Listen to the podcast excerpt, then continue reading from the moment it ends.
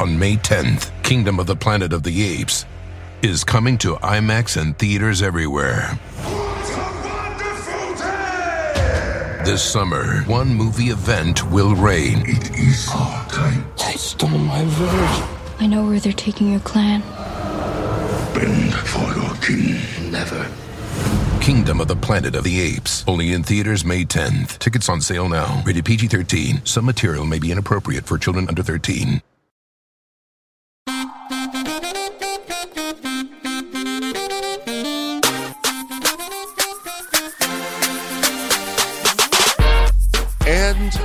Are back with our 250th episode of Keep It. Oh my God, we're now getting to when you spin the wheel on Wheel of Fortune, the amounts you can spin. Actually, now it's I think 500's the lowest, but you used to be able to spin 250. Anyway, that's how big we are. Mm, You know, um, in the days when America hadn't printed enough money. That's right. Correct. Wow. Yeah. Your salon.com essay right here. Okay. The Wheel of Fortune as a metaphor for uh, American capitalism. yes. Uh, you do not want Pat Sajak to weigh in. I guarantee it. I forgot that he's crazy now. I it really is unfortunate because he's so down the line. I, I, I would say hilarious on Wheel of Fortune, and then you see a picture of him with Marjorie Taylor Greene, and it's like I I I don't know another Republican who's that like on the level funny on one hand, like for real and like smooth, and then seemingly demented otherwise. You know, it's it's like Dennis Miller. You can kind of see the dementedness anyway. I would say that.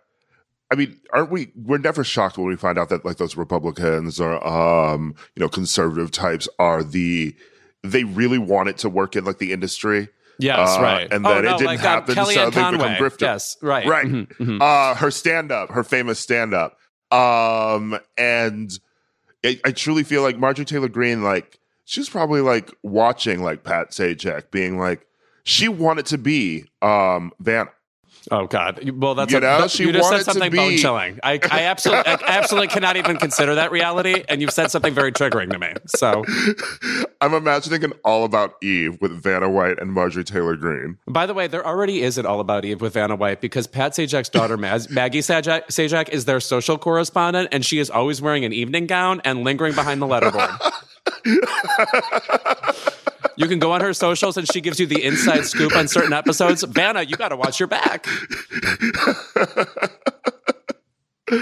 Uh, I can't. I was gonna. I was gonna start this by saying, um, I've said, and we're back 250 times. Oh, but, yes. I mean, I haven't done 250 total episodes of Oh, the that's show. true. So yeah, this is this Yeah. is actually an uneventful episode altogether. But Yeah, I love the. Um, I, I'm imagining like the keep it Wikipedia, like a sitcom Wikipedia, um, where it has like Ira Madison, like Louis Virtel, like it has like the number of episodes we were each on. Right. I wonder if I'm more than you then. I guess I am. You are. I think you're like 248 or 249. Wow. You rarely miss an episode. Uh, No, it, it's sort of like ER where you realize like, oh, uh, I don't know who you would be on ER, Anthony Edwards, and then I, I like I'm the Noah Wyle who is secretly there way more. Um and speaking of um sitcoms, you know, we have the fantastic Paul Reiser on our episode this and week. he is as as Uh, rad as you would expect. I just want to say, so we taped his uh, segment before this. He does get one thing wrong that I, I didn't want to correct him about. He says that Alan Arkin was nominated for Wait Until Dark. He was not. He was nominated for The Russians Are Coming. The Russians Are Coming, which he did get right, and also The Heart Is a Lonely Hunter, which is so boring I can't sit through it. Go ahead. You're not a Carson McCullers fan? Not not these days. No. Uh, actually, uh, wait. Carson McCullers is the member of the wedding, right? Julie Harris, 1952. That's a good performance. Yeah, yeah. I ha- I literally have the heart as a lonely hunter uh sitting on um my kitchen table. A weird because choice I got it to read it. I got it to read it for the first time because a friend of mine. Uh, I think we were talking about Truman Capote, and then he was like, and you know, like Carson McCullers and their relationship, and he was like, "Well, you've never read Carson though, so you should you should read um, Heart is a Lonely Hunter and Member of the Wedding." So I bought both. Oh, okay. Well, report back when this. We can get into our Southern Gothic uh, uh, offshoot keep it. Yeah. Not really gothic. I'll do it. I'll do a Sugar Baker monologue. It'll be Oh, great. great. Oh, good, good, good. That's what the kids like. I love how that's like a modern reference for us. You know, Delta Burke, we're up to date. Um, speaking of reporting back, I need to let you know that I experienced um, one of the most insane things of my life this weekend, Which was? and that is BravoCon. Yeah, the reports back, it was giving Altamont. Uh, I was worried. I was like, this might be the end of Ira's life. Yeah. So I, it was a so it's a three day convention for Bravo, the Yes. network, which is Correct. I don't think there's been anything like this since like I don't know, like going to see WWE, like a, Oh, a wow. convention dedicated to like an entire network seems weird. Like where where was TGIF Con when we were kids? Right. Though I, I feel like those people like that maybe did things like mall tours, but it was never as organized as this. Never as like we're packed in this fucking room and it's like the Lu- the LuLaRoe uh, uh, pants of conventions where like superstars show up. Uh, but I feel like the WWE thing is apt because you know we watch Real Housewives and these things on Bravo, and obviously you know it's reality TV, and they're playing themselves, but they're also playing a role with one another, you know, and self-producing and you know doing storylines, etc. It is another level seeing them do reunions after you know they film the season where they're able to comment on like how people watch the season and like storylines that came up etc but it's another thing to watch that happening on a stage with a live audience cheering booing chanting like their favorite quotes. Like it, it truly felt like a wrestling match. Yeah, like people Jerry turning Springer. into yeah people turning into heels and faces like before your very eyes. And it was so we surreal. It was very surreal to watch. Were the women of those shows prepared for that? Do you think they knew it would be that octane? they were. They were. I think then they feed off of it too you know? I do, one of the funniest things is like um you will be walking through the convention center and like the regular convention center is just like it's set up with just like booths and things. Because let me tell you if you're on bravo you're selling something. Right. whether whether, Yeah. whether it's fa- whether it's face wash or a wine or just merch with like one of your uh, catch quotes on it. Um, so everyone has a booth, and you know, like the, the funny part is the varying um, differences in quality. Um, took like 20 20,000 years to get She by Sheree um, out there, and the quality varies so much. You know, like She by Sheree is giving Sheen by Sheree. Um, but then there are some people who are like, "Oh, these products are good."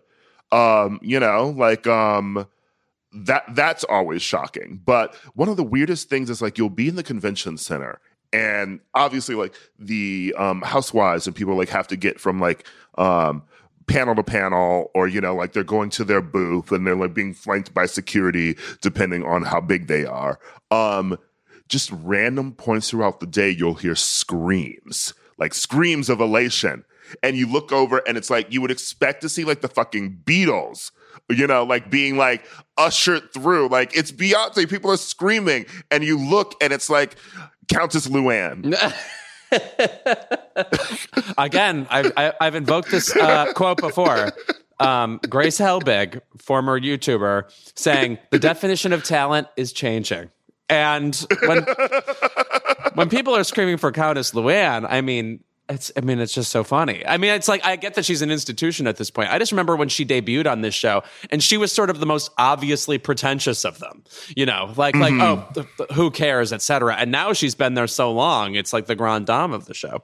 Yeah, I mean, and there was the Grand Dame herself, Karen Huger from Real Housewives of Potomac. And you know, when I call them my favorite franchise, I think they're you know like being having seen years of these other Bravo women like morph through to what they need to become.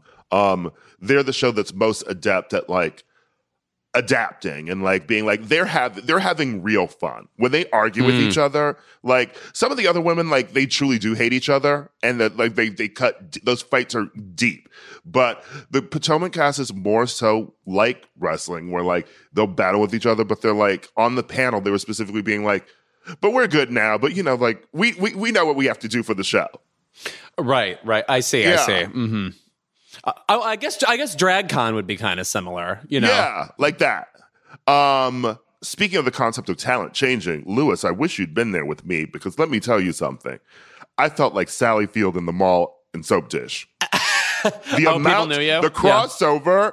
Well, because like the there's a big percentage of Keep It fans who are also Bravo fans, Right. And the, I was stopped constantly, Lewis. Our fans are lovely, um, but the fact that they are like could spot me through like a crowd of people and they're like that's ira I have to say, uh, the times I, like I get recognized from the podcast, it's super flattering because, of course, you can't see a podcast, so it means they've done the Yeah. homework to look up who we are. Anyway, I think it's maybe the most ideal way to be quote unquote recognized. Mm-hmm. You know, people just they they know who you are, they've done the homework, and they come up to Mm-hmm. me and they bring up like, "Hey, I'm a big fan of Tuesday Weld too," or some actress. yeah you know what's interesting is that they would um you know they'd ask about you of course but then they'd ask about specific topics that we talk about uh but i also forget that it's not just listeners you know because now that we have youtube and snapchat and everything i encounter more people now who are like um i watch keep it every week Oh yeah, right. No, I forget that we're visual stars. We're you know real Carol Burnett shit going on here. we started as a radio drama and That's now We're like guiding light. Yes, right. We started we started in the 1870s, and finally we're canceled mercifully at two, in 2008. Yeah. my literal reference was going to be guiding light so Yeah. thank No, you I do have a little bit of soap opera cue, a little bit. I know that's your department, but I've got I've got a I've got a foot in that. we've already said we've got Paul Reiser here, and unfortunately, sadly, truly, as soon as we finished recording last week, Angela Lansbury died. I, I, I just want to say there's there's something that happens with actresses of a certain age passing away where people ask if I'm okay. Like, guys, I, I'm not like on the brink. it's like, if, though funny enough, um, we'll get into this. I had I uh, officiated my cousin Brianna's wedding in the Twin Cities, and I was flying back, and on the way back. Uh, this is a week and a half ago. I was watching National Velvet, which Angela Lansbury is in, and I had the thought: it is crazy. There is a living adult cast member of this fucking movie. And then I, so in a way, I do feel I cursed it. So apologies to everybody. You were her People magazine cover. yes, right, exactly. So we're going to talk about Dame Angela Lansbury, an actual Dame. Um, I feel like I put that title in front of British um, people all the time. Just yeah, uh, uh, yeah. Dame Yeah. uh, Ed, Ed Westwick. Not yet. He's, he's still waiting. You know Yeah, what? right. Prince Prince Charles might be the one to give Ed Westwick that title. That's true. Right. It gets a little dicey over there. Yeah. Um, and then also, we're going to talk about the critical responses to um, Tar and general um, responses to critics and their reviews. So, uh, should be a fun episode. Yeah, lots to talk about. Lots of special guests. There are no special guests. But though I do want to say, I actually wanted to start this episode by lamenting that Taylor Hale is not here. We will do everything in our power to bring her back because literally in the middle of the episode, between segments, I leaned in over Zoom and said to her, I just want you to know I'm having such a good time. So just to let you know, we love her as much as you do. Uh, we love Taylor too. Like Ta Taylor was like a fantastic co-host. People are like Taylor Hale full time. I'm like I we don't want to bore Taylor Hale Right. when we start talking about things like like Angela Lansbury. Yeah, like bed knobs and broomsticks. Yeah. it would be like, you seen Bed Knobs and Broomsticks? She's like, you know, um, I was actually in the Big Brother house for my entire um, life, so Right. no, I've never seen that. If we're going to find out it was a Truman Show situation, yes. Mhm. All right, we will be right back with more Keep It.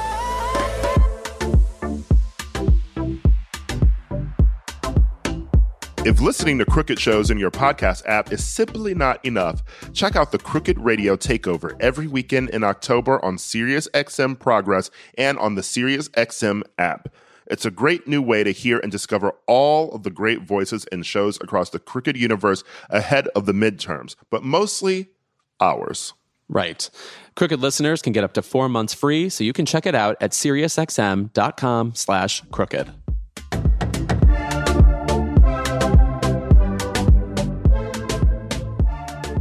Dame Angela Lansbury, the icon of stage and screen, passed away at age 96 last week best known for her roles in my personal fave, The Manchurian Candidate. Yes. And also Beauty and the Beast, Murder She Wrote, Sweeney Todd. Um, she was a decorated Broadway actor, humanitarian, and truly like we throw the word around. We throw the phrase gay icon around a lot, but she was that. I mean, she had she got us into Disney.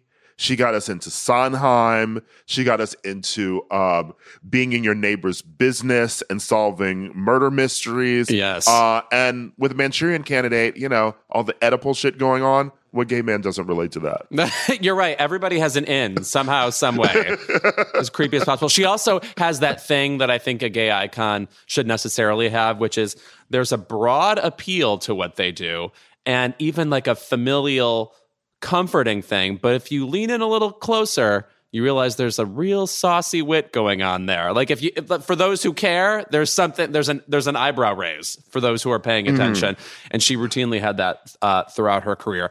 I mean, some, something that's come up a lot this week is the movie Gaslight, which she debuted in. This is 1944. We just talked to Isabella Rossellini. It came up came up then because uh, her mom, Ingrid Bergman, is the star. Charles Boyer, one of the great creepy men of cinema, uh, is uh, gaslighting Ingrid Bergman, and then uh, Angela Lansbury comes in and plays the Cockney maid who is sort of instrumental in driving Ingrid to the brink. But man, for that to be a first performance, because first of all, nothing about that character says be 19 years old, which she is in that. it's so assured. Her her kind of blank, um, kind of brutal take on the lines, but, but that also has humor in it. She's sort of unfazed by what's going on, and then also indicating she's willing to participate. Um, it's just one of the great debut performances ever, and uh, that was the first of her three nominations. She was also nominated for The Picture of Dorian Gray the next year, and I want to say about that movie. Um, I mean, watch it if you're not familiar with the Oscar Wilde original tale, Picture of Dorian Gray. But there are a couple of um, Easter eggs in it for people who want to get to know Angela Lansbury. First of all, I think that was the first time she ever sang. So you can see her. I think it's called "The Little Bird" uh, is the name of the song, but you can see her um, debuting her singing chops there, and they are stellar. It's a very old fashioned song. Uh, and two, people forget that Angela Lansbury was the daughter of an actress, and she's in that movie with her mom, Moyna Macgill, who plays uh, the Duchess. Another And- Nepo baby. I get That's it. right. That's what this is turning into. Stop celebrating her. Stop celebrating this hack. Um, but um, it's my least favorite of her three nominated performances. But that it's it's good to revisit for that reason. I mean, Donna Reed is in it, so No, love the cast. And then uh, literally at the time, the guy who plays Dorian Gray, Hurd Hatfield, not a genius performance. I mean, this is what he's basically known for altogether, but he was an icon of that time. I remember my grandfather constantly bringing up Hurd Hatfield, um, strangely. So check it out. it is hard to discuss Angela Lansbury just sort of like in this context now because, like you said, there's so many fucking entry points for this woman. Absolutely. Yeah. Um, I mean, I discovered Manchurian Candidate, I think, around like high school, and that's truly one of my favorite films ever. And um, One of the first It's- it's true all- great paranoid thriller movies. yes, um, I miss the era of paranoid thrillers, and you know, there's the '70s era, like you know, Three Days of the Condor and stuff Yep. like that. But there Clue. was there was something really ju- there's something really just fun about like a black and white um era um paranoid thriller like that like shadow of a doubt you know? Like there's something about the acting in those just just feels so i don't know visceral. And it's Yeah, um heightened.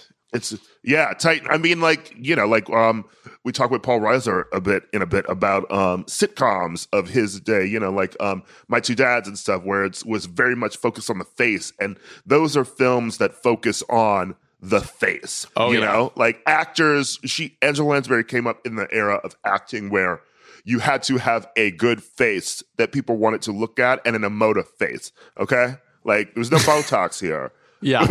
people had to move their face and like you were moved by someone's face yeah, I would I would almost call it um, based on the level of drama they had to bring stage acting for the screen. You know, uh, you know, j- just that level of like, uh, and and the, maybe the last movie to do that extremely well was Who's Afraid of Virginia Woolf, which is all dramatic close-ups and people bringing you like the fire stairs and the you know the the, the chattering and uh, all the things we love in close-up. Um, Yeah. Well, that and um, if you were working at Equity when Paul Patti LuPone um, renounced her membership. What a a lot of dramatic tweet. close-ups. yes. Patti LuPone dropped out of equity, and her last line of the tweet is "Figure it out." My friends and I have been She- obsessed recently with saying "grow up" to each other, and I feel like "figure it out" is the new iteration of that. I mean, I love a throwback to Summer Sanders. Oh my God, yes. By the way, w- okay, we need to not talk about "figure it out" right now. But Summer Sanders on that show was like 24 years old. I can't get over that. I thought of her as like a you know an older adult, you know, helping us uh, fill out Billy the Answer Head together. But no, she was barely out of college basically because she was an Olympic gold medalist right before then. Anyway, Yeah. Angela Angela Lansbury. Um, she really has that Julie Andrews quality of being both immediately knowable, like someone you feel like is in your family, but at the same time so transcendent and untouchable. Like there's you almost can't define what that space is in between those two things. And she really exhibited that well. And I mean, one of the crimes of the century is that she never ended up getting the Emmy. She was nominated 12 years in a row for um, Murder She Wrote. I want to say I can name all six of the women she lost to, which are both Cagney and Lacey, Sharon Gless, Tyne Daly, uh, Kathy Baker from Picket Fences, Sela Ward from Sister, Sisters, Patricia Wettig from 30 something, and Dana Delany twice for China Beach. So I think all of those actresses should speak up and say that they are sorry because history has a hole in it thanks to them. Well, not Miss Sela Ward, okay? Not too much on Sela Ward. We do love Miss Sela Ward. When Sela Ward reappeared in uh, Gone Girl, that's when I screamed. I, then I was Gone Girl. See? Honestly, I mean, not not to not to divert on her um, for a minute too, but I feel like Sela Ward. We, we need a we need to keep it appearance in 2023. I have a lot to say to Sela Ward. It'll start with a poem. This, I mean, this, this is a potential mother. Okay, So- I have to say, ever since you posted this meme of some, I don't know who this woman is on Housewives saying this is a It's potential mother. Kenya Moore. I say Real it every, Housewives. I say it every fucking day. I'm obsessed with the mole right now, the new season on the on Netflix, which we brought up last week. Every time Mm-hmm. Avery, who's like sort of the girl we're rooting for on the show, appears, I'm like, this is a potential mother. My grandmother literally just texted me while we were recording. Uh, I think Avery is the mole. What's your guess? Because we used to watch the original mole um, with Anderson Cooper together. Um, like we, we would watch it every week together. And so I text her every Friday. I'm like, there are new episodes of the mole. You need to watch it so that we can talk about it. Wow, that you're watching it with your family. Anybody who starts watching that show, by the way, gets addicted. So just be prepared. Yeah. It could happen to you. I have literally watched all the existing episodes of this season twice, and I cannot believe I have to wait three more days for. Uh, it's Tuesday right now. Three more days for Yeah. this episode to come out. But speaking of that and mysteries, um, do you know Angela Lansbury's final role is in Glass Onion? Right, and she's playing herself along with Stephen Sondheim. Stephen which means- Sondheim. which means this was filming way earlier than I thought it was. Yeah. So Because Angela um, Lansbury, as I noticed, did not appear at the Tonys this year, where she got that lifetime tribute, and I s- suspected something was awry at that moment. I, I was calling doctors, and I don't know many, so uh, it was like two. then she left us. Uh, yeah, so I, I hope she's sensational. It was so nice seeing her in uh, Mary Poppins Returns at the end. Yeah, I mean, fuck Queen Elizabeth. Can I? I would. I was. I was queuing. Um, I was queuing in Times Square to say goodbye to Angela Lansbury. Yeah, when I was in New absolutely. York. Okay? Yeah, we should be light. I should be dimming this ring light right now. Um, one of the films that I feel like um, people brought up a lot uh, after she passed was Bedknobs and Broomsticks. Of course. obviously because and that is that is such an interesting one because um it is a film that you know came out in um 1971 but it feels like such a staple of my childhood and i'm sure yours probably just because you know disney being omnipresent as we were kids but like i feel like it re-aired on tv but also at some point I definitely had, you know, like we were talking about those boxy VHSs that Disney used to put out um, last week with Taylor. Um, I definitely had Bedknobs and Broomsticks, and I watched that movie constantly, and it's obviously um, better than um, the one that's just like it, Chitty Chitty Bang Bang. Mm-hmm. Right, right. Well, also, it's just one of those movies like like Willy Wonka that somehow came from that era and and, and just survived. Like we, we kept watching it. Like I, I don't remember a t- time in my childhood without it. Um, it's it's also like one of the few movies your parents passed down to you. I think like oh that's safe for them Mm-hmm. to watch or whatever. Um, but It's uh, wild that it's not. It's wild that that film has no uh, that it only has the staying power of the film itself. You know, you bring up Willy Wonka or something like, and there's multiple versions of that, and like even the new one coming out with Timmy Chalamet, and it's like it's weird that no one has tried to reboot or do anything else with Bedknobs and Broomsticks. There was a musical adaptation like like early 2010s, but no, you're right. Like if we get a Hocus Pocus two, you're telling me we don't get a Bedknobs and Broomsticks. Also, what are we saying? They will reboot reboot it. she probably had an ironclad agreement with Disney. We're not rebooting that shit. Right. And now that she's gone, now that she's gone, Kevin Feige, he's putting the bed knobs and the broomsticks in the Marvel Cinematic Universe. Well, it's funny that you say that because she famously objected to the reboot of Murder She Wrote, right? With Octavia Mm-hmm. Spencer.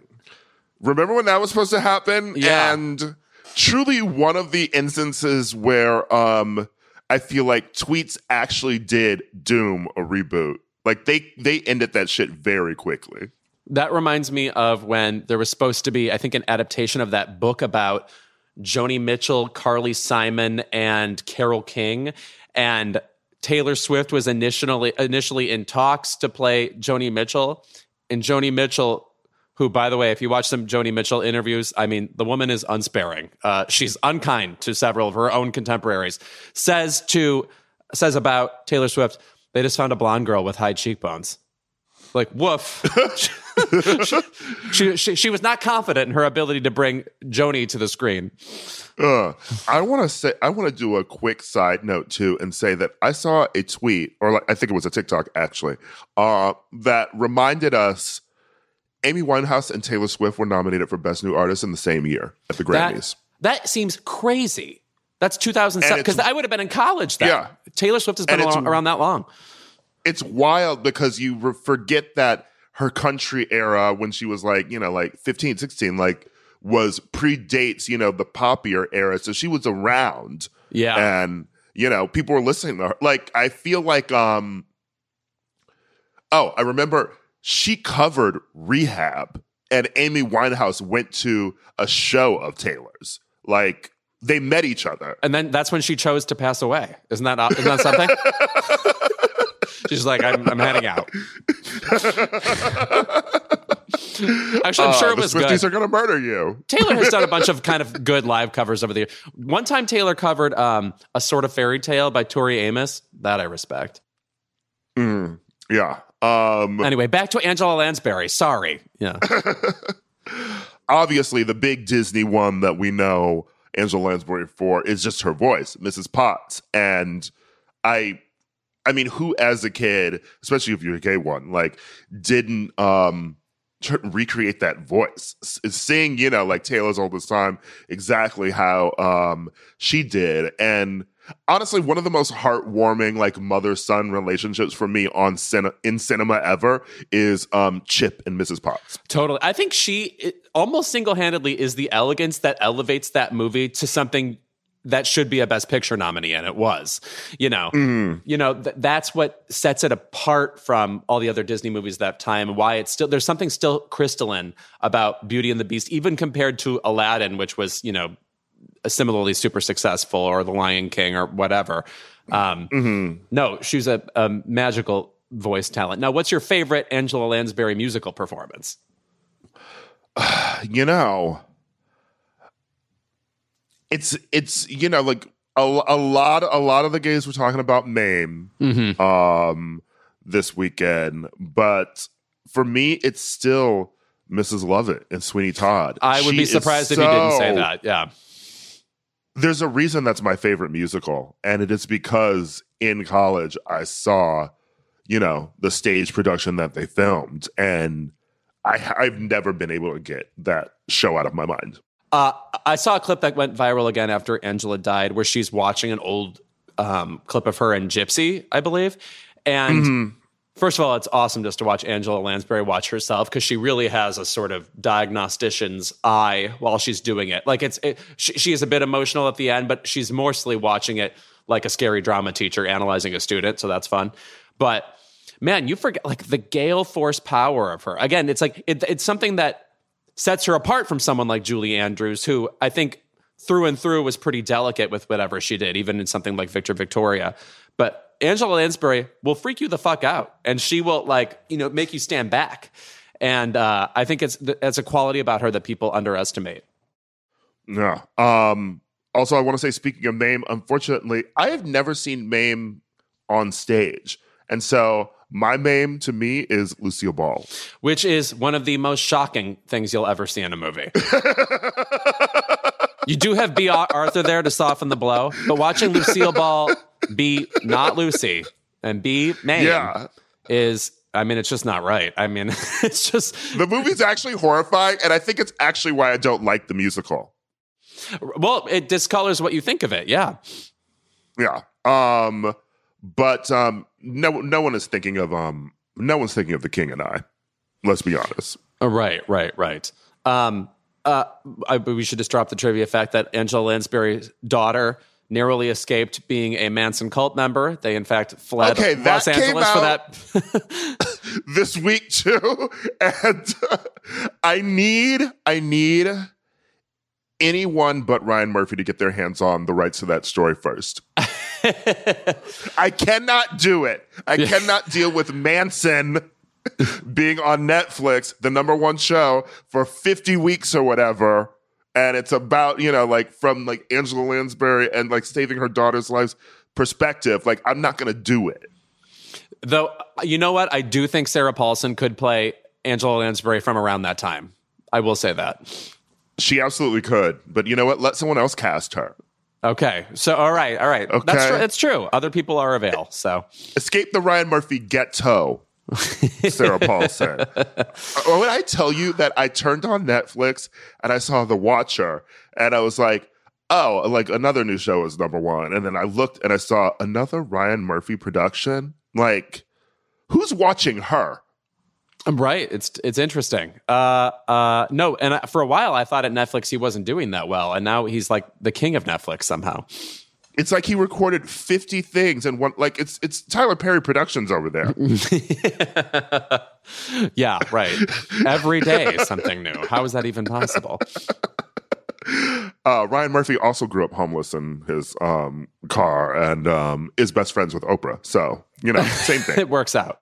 Anyway, Angela Lansbury, that's about as long a life as you can expect from a living legend, and also as much time as you can expect from someone to give grade A material. This is somebody I saw perform in Blithe Spirit and in my 30s. So, um, I mean, that's fucking crazy. So that she was also a co-star of Charles Boyer once upon a time, a co-star of um, Dame May Whitty, you know. So thank God we got as much time with her as we did. And I just want to say, I brought up National Velvet earlier. My favorite parents in a film are uh, Donald Crisp and Anne Revere, who won an Oscar for that movie in National Velvet. Watch that movie for the best parents ever. What's your favorite um, sort of like unexpected or um, Angela Lansbury role or something that like people haven't really been bringing up this week? Well, we we talked about Manchurian Candidate quickly. Um, I think that still is the answer. Uh, also, just like the way she, I mean, abuses that kid, Laurence Harvey, who plays the, the person in question.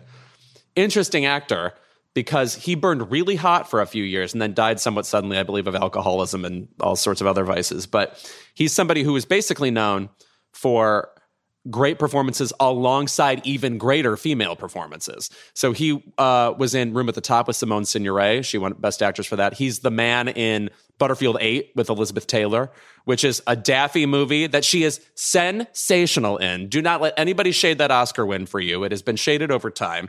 And also, I mean, Butterfield 8, by the way, has like last through pop culture through Drag Race. Yes, the uh, the lipstick The- on the the, mirror is essentially from Butterfield Eight. And he's also in uh, Darling with Julie Christie, which she won Best Actress for anyway. But um, Angela Lansbury is so throbbingly um, uh, uh, uh, uh, intense and k- kind of frightening in uh, uh, that movie. So I would say that. What would you say? Uh, Death on the Nile. I mean, oh Manchurian God, Candidate I is my love favorite. Death on the Nile. I love Yeah. Death on the Nile. Yeah, but Death is like a close second. So, I mean, the cast is stacked. We always talk about Mia Farrow in that film, but you know, Maggie Smith, Bette Davis, Bette Davis, know. who's just if if I remember correctly, sitting by herself on a layer of the boat that nobody else can get to. Like she's like in the sky somehow. And uh, yeah, the actual mystery of it is very labyrinthine. The ending is crazy, but still makes way more sense than Murder on the Orient Express. I'm sure you guys have seen the two reboots by Kenneth Branagh. Stick to the originals. He is. I am. He's making a new one, and I'm. I'm, I'm I'm sort of I'm sort of like accepting the fact that we're gonna get a mid Ag- Agatha Christie adaptation from Kenneth Branagh like every two years now. At least this new one I haven't seen done before. So maybe hmm. there'll be some novelty in letting the story unfold. Because I'm, I'm not like an Agatha Christie scholar or anything. I just know like the main ones. So mm-hmm. that'll be something. Yeah, Tina Fey is allegedly in it, right? I just have to Yeah. say, I get a little nervous about Tina when she's in things she didn't write. Because I saw a couple of those movies and I forgot that I was a huge Tina stan watching them. Why did you make me remember Whiskey Tango Foxtrot? That's what I'm talking about. Or um, this is where I leave you. There was like an ensemble cast, and I was like, "Woof." Tina was was was Jennifer Aniston not available? You know, one of those things. the morning show is very it's very time consuming so jennifer is not available I guess not. Yeah. all right when we are back we're joined by the fantastic paul reiser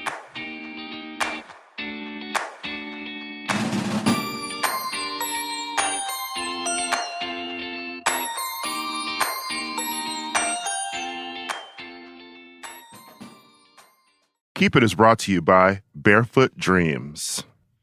Louis, Yes. when you see footprints in the sand, that was when I carried you in my Barefoot Dreams robe. Now, is that a Leona Lewis song? no. Uh, if you want to bring coziness into your life, you turn to Barefoot Dreams, especially now as the brand is celebrating their 30th anniversary. With those 30 years of coziness, Barefoot Dreams celebrates being the originators of everyone's favorite luxe home blanket. And while many have attempted to duplicate their blankets, robes, and more, Barefoot Dreams' fabrication and quality cannot be replicated, so don't believe the dupes. Girl, this blanket is it. I effing love this blanket. I'm thinking about it right now, and I want to jump in my bed, which is sponsored by something that we'll do another ad for momentarily. Get ready. There's a reason why Barefoot Dreams has been on Oprah's favorite things list six times. Jesus, get a life, Oprah. My God. Dressing head to toe in Barefoot Dreams is the key to comfort, as their collection of ultra soft robes, loungewear, and accessories are made with premium materials. Their products make the perfect gifts, too. Uh, I throw this thing on. I wear it like a shawl. I look exactly like Ellen Burstyn.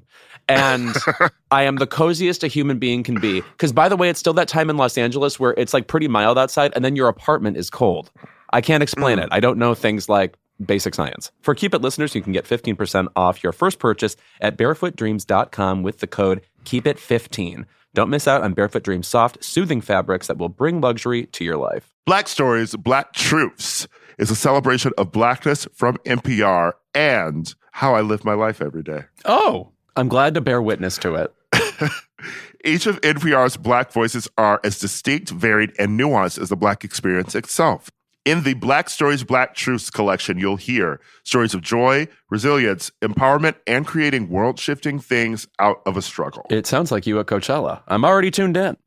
Every episode is a living account about what it means to be black today, told from a unique black perspective. From Bobby Shmurda to The Wire, Michelle Obama to reparations, there's no limit to the range of black stories, black truths. Black perspectives haven't always been centered in the telling of America's story. Now they are the story. In NPR's Black Stories, Black Truths, you'll find a collection of some of NPR's best podcast episodes celebrating the Black experience. Hear a feed of episodes from across NPR's podcasts that center Black voices. It's NPR Noir. Turn on NPR today and hear a range of voices as very nuanced and black as the country we reflect. Stories should never be about us without us. Doesn't the Black Experience sound like a three disc Prince album we never got? Someone check the vault, please. Listen now to Black Stories, Black Truths from NPR wherever you get your podcasts. On May 10th, Kingdom of the Planet of the Apes is coming to IMAX and theaters everywhere. This summer, one movie event will reign. It is our time. They stole my village. I know where they're taking your clan. Bend for your king. Never. Kingdom of the Planet of the Apes. Only in theaters May 10th. Tickets on sale now. Rated PG 13. Some material may be inappropriate for children under 13.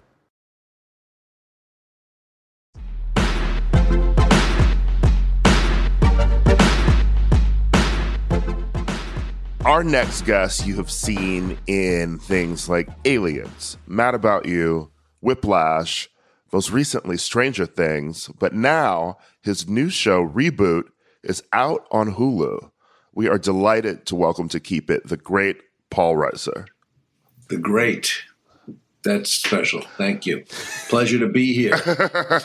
I think great is apt. You, you said that in a traditional Paul Reiser withering way, which we appreciate also. Thank you. I want to say that um, first off, my name is Ira, um, but having grown up in Milwaukee, um, where I didn't encounter anyone else named Ira until like I went to college. Um, the only other time I heard the name was watching Mad About You. Cousin Ira. Well, we did that Yeah. for you. We wanted you to be included. Cousin Ira. Yeah, you know, there are certain names that they just, you don't see a lot of them for a bunch of years. Like now, in 2022, are there babies being born named Howie?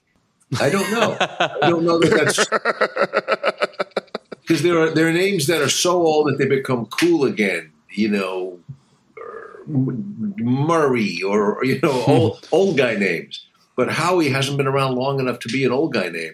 So uh, now, why were you named Ira? Was there? Uh, oh, oh, there were three. There were two before you. There were three, yeah. So it was a, a There you go. lineage That- thing. It was sort of written in the stars. No way out of it. Yeah. I, All right. The names that I still associate with quote unquote young people are not named. Nobody names them after. Like there are no Jessicas anymore. I, I feel like that cycle has really sped up. That can't be true. I feel like they're not around. Yeah. There- there's no Talk Lindsays women, anymore. Louis. There's no Lindsays anymore. Yeah. Yeah, I don't know of a new of a new Stewie. Just, uh, but anyway, Ira, I'm glad glad to have helped you in your in your childhood. Thank you. Thank you. And um I mean speaking about um that show, you were in Reboot, which is about rebooting a sitcom. Yeah. Um and you were just in recently a reboot of Mad About You, but although technically not a reboot. Uh the, Thank I, you. always, I always I'm always um forgetting the exact words. It's a return. A continuation. It's a, return. It's a Yes. sequel, I- a continuation. I get uh, mocked mercilessly by my castmates on a reboot because whenever this issue comes up, and I and I make a point of saying, "Mad About You" wasn't a reboot because in my mind, reboot is let's go back and pretend that it's the same, but we're just going to do it again. And in Mad About You's case, we were very specific. No, we're not at all trying to pretend it's 1992. We're not pretending we're 29 and 30 again. No, we're coming back because we haven't seen these folks for 20 plus years. So let's actually pick up now. Where are they? They're older. They walk slower. They don't hear as well. Their kid is a pain in the neck. Um, so it was definitely where would they have been 20 years later? But yeah, whatever. it's a reboot. But reboot, the show reboot, is indeed a fact. Uh, uh, in fact, a show about a cast trying to come back. Although in within our show, the new young writer is trying to make it different and and uh, socially conscious and and more lifelike. And and the fun of it is that my character plays the guy who wants to keep it sitcom, cutesy, old, jokey, um, and that's a, a big part of the generational divide there. How appealing was a show that gives people a glimpse behind the scenes and into perhaps the cynicism of making a TV show. Did you read the script and think, "Oh, these are some of the thoughts I've had about making TV at any given point in my career"? Well, it's funny, you know, one of the concerns that we hear all the time is like, were you worried it would be too inside baseball? And the truth is, it's not, because the show is really about these characters who could be in any workplace. They could be in, you know, in an office. They could be in the post office. They could be in, in whatever. You know, they all have human problems. They just happen to be on this show. And yes, there are a couple of things. There are a couple of lines here and there that I go, well, I don't know anybody's going to understand that, but it doesn't diminish your enjoyment. You know, there are a couple of things that, as somebody who's been in television, you go, wow, that's a sentence I only hear in a writer's room. Uh, there's one line where somebody comes in and says, "Do you want us to work on the tag or blue sky the next episode?" I went, "Blue sky." I don't even. I don't never even use that word. Uh, work on the tag, and I thought, yeah, tag is something you only have in half-hour sitcoms. Um, but it was very appealing because it is sort of like having your cake and eating it too. For me, it's like I, I, I wasn't particularly. I'm not eager to do another multicam uh, sitcom, and I don't I don't imagine I would, but you, you never know. But this was sort of about that, but it wasn't that. So it was the reverse angle. So you see, it's about the writers and the actors, and it's not about the show at all. Uh, and in fact, you know, it, it, people say it's mocking the half-hour traditional sitcom, but in a way, it is. It's poking fun, but it also very it's very affectionate because all of us involved have had uh, experience and, and success in the half hour sitcom world. So we're not, you know, we're not going at it to bite the hand that has fed us. What's interesting about, um, I guess, you in the half half hour sitcom world is you have um, experienced um, different sort of iterations of it. You know, I have to imagine that um, my two dads was a lot different than the experience of making sitcoms around the Mad About You era and then even now, you know, working on something. Like has has something about um what about making sitcoms has sort of changed for you for the better? And is there anything that you sort of miss from I don't know, like that first um show where you feel like I miss this era of sitcoms or like something that we used to do? No, I don't. I don't. I don't miss anything. But uh, you know, you know, I was saying to somebody, you know, in the world of streaming now, uh, everything's available all the time, forever. So mm-hmm. you never, you never say, "Oh, gee, I missed that," and I thought, realized, oh, I miss missing. I miss missing. ah, I missed it. I was like, well, now there's that just doesn't come up anymore.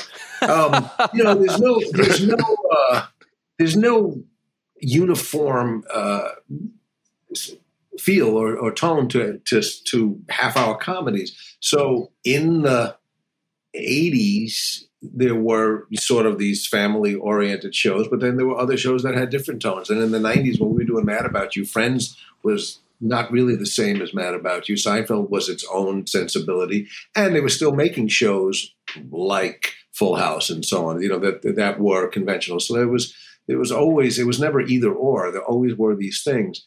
You know, in Mad About You, we were very aware we were a half hour television show and we did it in front of a live audience. So we wanted to get those people, but we were also very our sort of uh, mission statement was the characters themselves are not on a TV show. We know it's a TV show, but we want them to look like life. So a lot of times we would have someone pitch a great joke and you go, it's a little too sounds like a joke. It sounds like somebody on a sitcom mm. would say. It's funny and it's a great line, but it's going to pop the frame. It's going to make you know one of us look like um, you know because in sitcoms you know somebody said will send a zinger and the other person just sort of takes it and then you move on. in real life, if somebody said that, you go, "What the hell?" Why would you say that? And, you know, so so you know, and I think what's funny in in reboot is the the character played by Rachel Bloom comes into this wanting to make it more lifelike, you know, and say, well, characters wouldn't say that. There's a line, in, and I think one of the early episodes where I say, well, what if he comes in and he trips on something? And she says, well, you know, people don't do that in real life. They don't just trip exactly when you need them to trip. And the my character says, they can if you write that. that really made me laugh. Like, yeah, they can kind of do whatever you say, but if you want it to look real, perhaps they don't trip on the ottoman every time. Um, speaking of zingers, something I was thinking about just what I like watching about you specifically. And I feel like you are one of the great reactors to someone saying something crazy or saying something um, provocative. Like you will then retort with something hilarious. You know, like Ma- uh, Matthew Perry is another good example of that. Or, you know, Yeah. the entire show Seinfeld. And obviously we associate that skill set with you and Helen Hunt. But do you have favorite co-stars that you've gotten to sort of react to and they throw something weird out and you get to come back with something funny or unexpected? Well, you know, with with Helen Hunt, it was such a we were lucky. We just, you know, uh, when when I was just writing the show, I met her, and I just had this instinct. I went, uh, I think her, and she wasn't at all what I looked, what I had in my mind. I was picturing my wife, who doesn't look at all like Helen, and and uh, but there was something about her, and we just really clicked. So the the the give and take was always there, and sometimes it was in quick repartee, sometimes it was just in that that reaction where and and it is really fun when somebody says something and in real life you may take a second to go let me let that stay in the air and let you hear what you just said.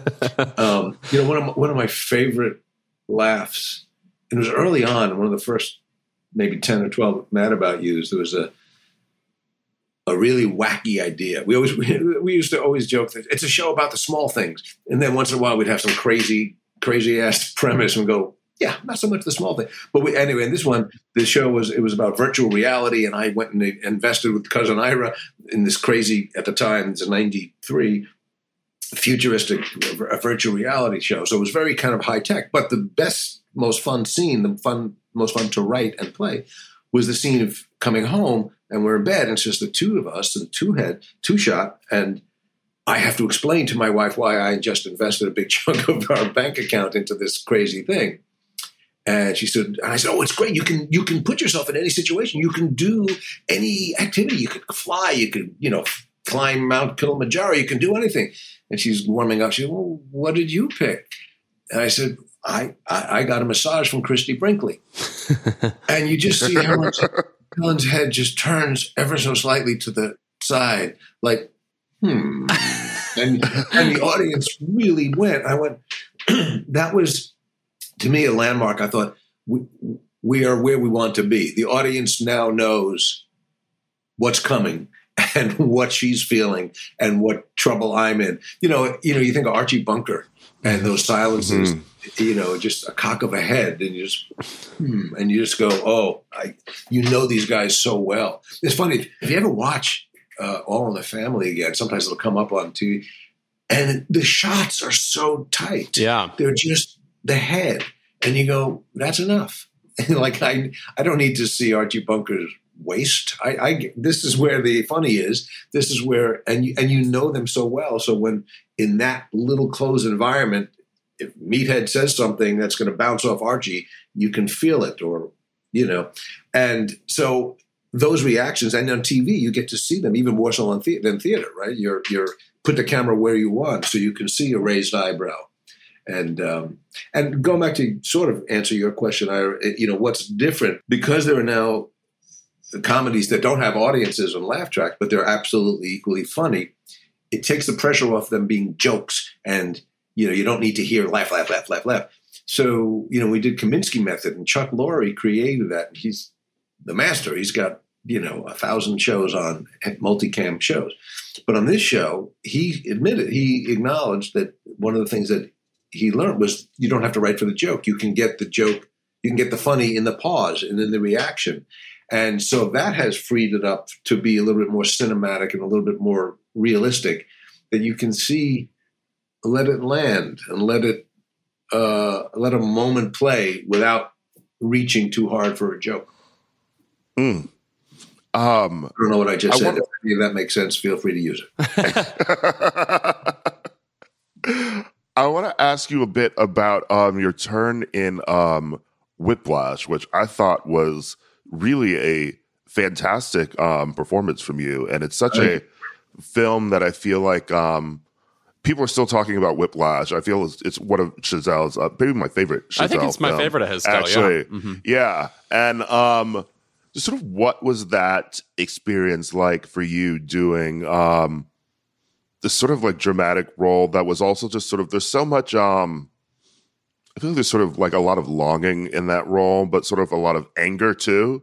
Um, Yeah, I just saw I, I just saw a really funny clip. I don't know what it's from, but it was Sir Ian McKellen and Ricky Gervais, and Sir Ian McKellen explaining what acting is, and, and he says, "What I do," you know, the whole thing is like it's a big secret. And he just says, "What I do."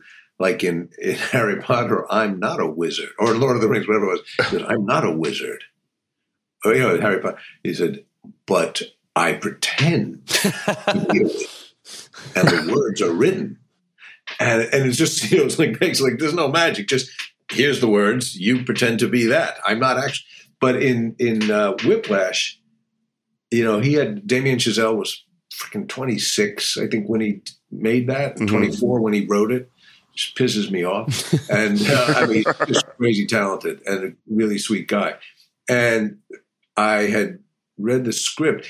Actually, before I read the script, I had seen he made a, sort of a short, a sample of the movie, just as, as a sales tool to raise the money to make Whiplash. So he shot like eleven or seventeen minutes or something like that. The, the, the middle scene where that first time you see the uh, J.K. Simmons, you know, throw the chair, and you just go, "Oh my God, this guy is is out of his mind." And in this little film, Jake, it was a, it wasn't Miles Teller, it was a different young actor, but J.K. was in it, and it was great. It was just a demo film. You know, he made it for like eleven dollars, and I my thought was like, why is he making this into a full feature? This is great. And there was and there was no father. It was just that scene. I went, why? This is beautiful. Uh, And so then I read the script. I said, oh, there's there's more to this story, and there's a father, and the, it was just really written beautifully and and subtly. And you know, I have two kids uh, of my own, two boys who are now in their twenties, but they were younger when we made this, obviously.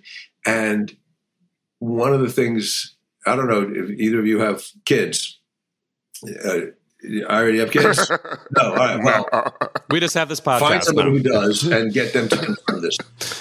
You know, one of the things, the bittersweet truths is, well, you know this from having been kids, is that at a certain point, parents can only guide so much. And at a certain point, the kid's going to go, I understand, but I do want to jump out of a plane. I do want to, you know, I do want to try these drugs. I do want to. So it's a, and it was, that was in the script, in this thing of the father felt the pain and the, the horrible thing when your child is going through something and can't extricate themselves. And in that case, in Whiplash, it's like not just some problem he has of himself. There's another outside guy fucking with his son, and uh, you know, short of assassinating the guy, you know, like you have to sort of let this play out and hope that it doesn't end too terribly.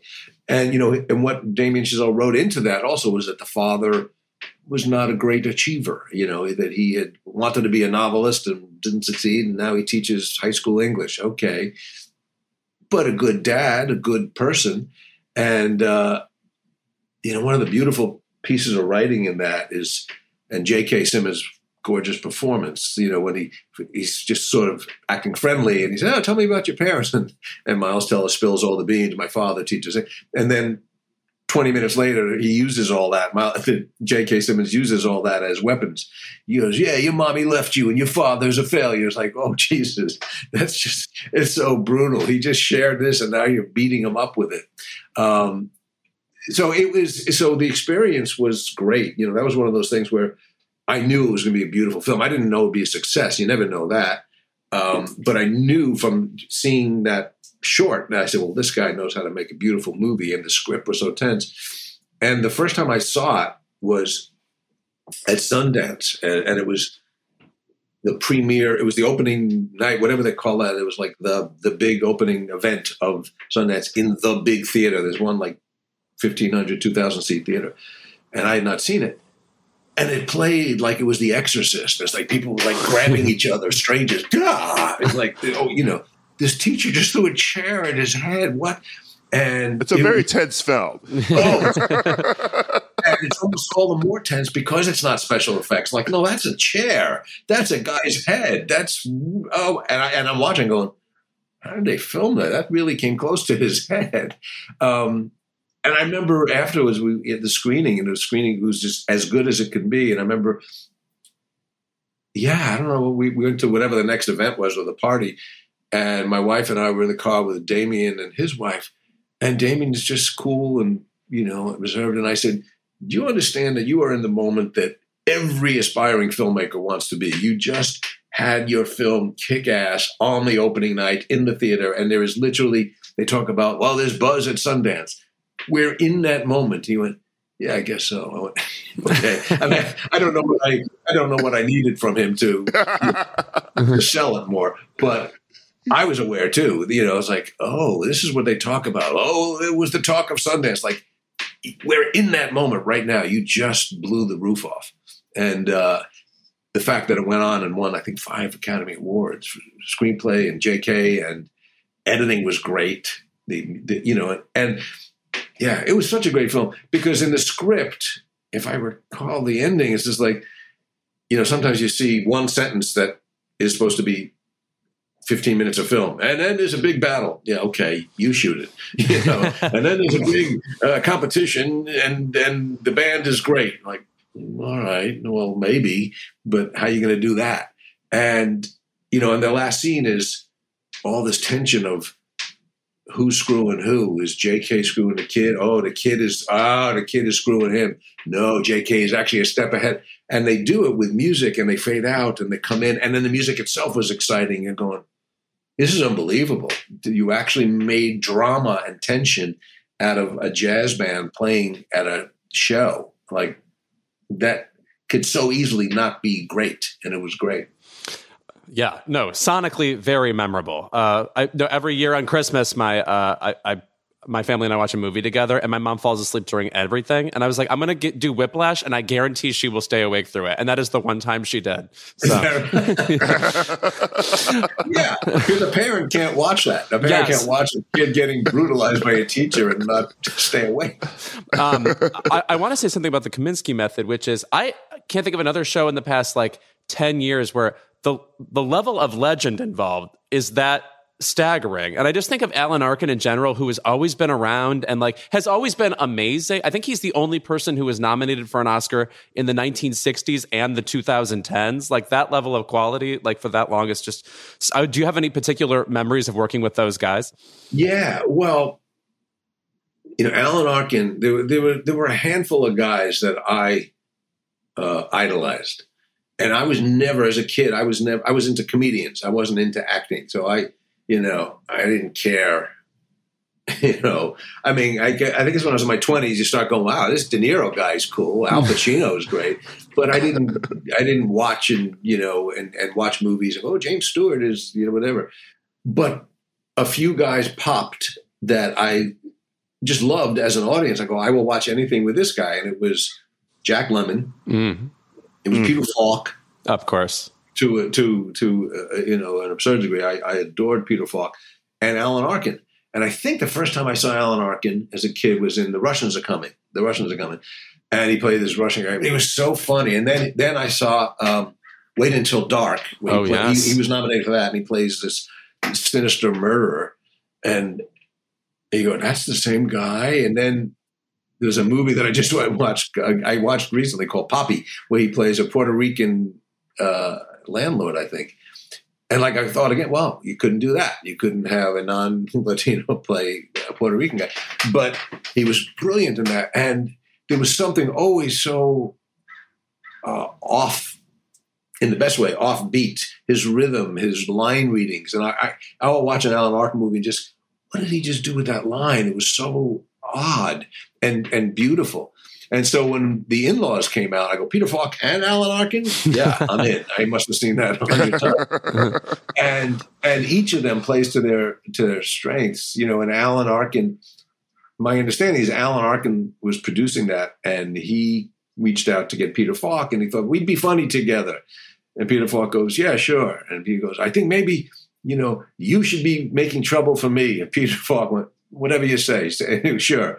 But it was, you know, what Alan Arkin was the put upon, uh, stressed guy in that. He wasn't the, he wasn't the the um, what's the what's the word? Uh, you know he wasn't the I can't think of the word. He he was basically reacting. And Peter what I what I always loved about Peter he was so funny and then so endearing and so touching and it could be moment to moment it would switch off and in the in-laws which is a flat out comedy part of what's so funny is it vacillates so quickly. You go, well, Peter Falk's character, he's obviously out of his fucking mind. This guy's crazy. And then a second later, go, oh no, he's quite serious. He's he works with the CIA. There's no, oh no, he's nuts. He's absolutely nuts. And that push and pull where, and Alan Arkin is the guy trying to go, oh. and uh, so, and I, I, you know, one of the joys of my life is I got to work with both of those guys. I wrote a movie for Peter Falk just because I wanted to work with him and it was called "The Thing About My Folks" that 15 people saw, but it was a dream come true. And he was he was just brilliant. He was just great. He was just so great, and I, I loved him. And Alan, uh, you know, so um, I only got to do one episode of Kominsky with him, and one scene we were in this booth and.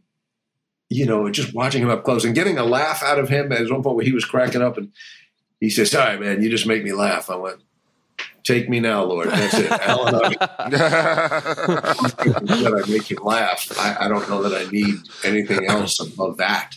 Um, you know, but I'll tell you one of the sort of surprises, not surprises, but one thing that was revealed to me, Michael Douglas, I had, I had worked two little times with him. You know, I did a movie that he was in and produced called uh, One Night at McCool's, and we had one scene together. And, and then I had one day of work in the uh, Liberace movie, and uh, so and I I had met him and I knew him, but I hadn't really spent time. So the first day we're working on Kominsky, and we're in a car. I think it was the first thing we shot, and Michael was he's just kind of playing it to what I thought was little low voiced and uh, not particularly uh, he was a little quiet and still. And in my idiot head, I'm going, I don't think he's going to like this. He, he don't look too good. He's he's he's not doing anything. And then I watch the film. I go, this guy's a fucking genius. Uh, it was so he's so precise, and he knows exactly. Yes, here's the volume of this scene, and here's, you know, he was so in that character. And he's one of those guys. I realized he's been around so long and he's been doing it so well for so long that you can almost take it for granted and you don't notice it. But getting to see how he does it and and how how extensively he prepares and how well prepared he showed up, it's like, oh, it was actually like going to acting class. So um, you know, and I so it was it was an education for me to see how you how you how you get to be that good. Mm. Maybe. You know? um maybe you know, if you're lucky, you get to be that good. Uh, I want to ask you about one last actor you worked with, and this is um, truly when I think about Paul Reiser. Yes, Mad About You, but when I think about why, like my grandmother, like and my mom, like love you, and I'm like, black people love Paul Reiser, and it's like it's it truly is Beverly Hills Cop, and you in films with Eddie Murphy. And you know, if you're an if you're an Eddie Murphy film, especially the '80s, like we'll remember you because you'll you'll that's also so, be on so TV. Funny. All the time in our house. that's so true. I mean, it's it's so funny. I mean that that you know that's forty years ago, and to this day, uh, people, yeah, that's really funny. And, and, I had such a tiny part in Beverly Hills Cop. I was barely in it, and um, we just shot Beverly Hills Cop four, and you know, so and that so it's coming. Was, it's That's coming. Great.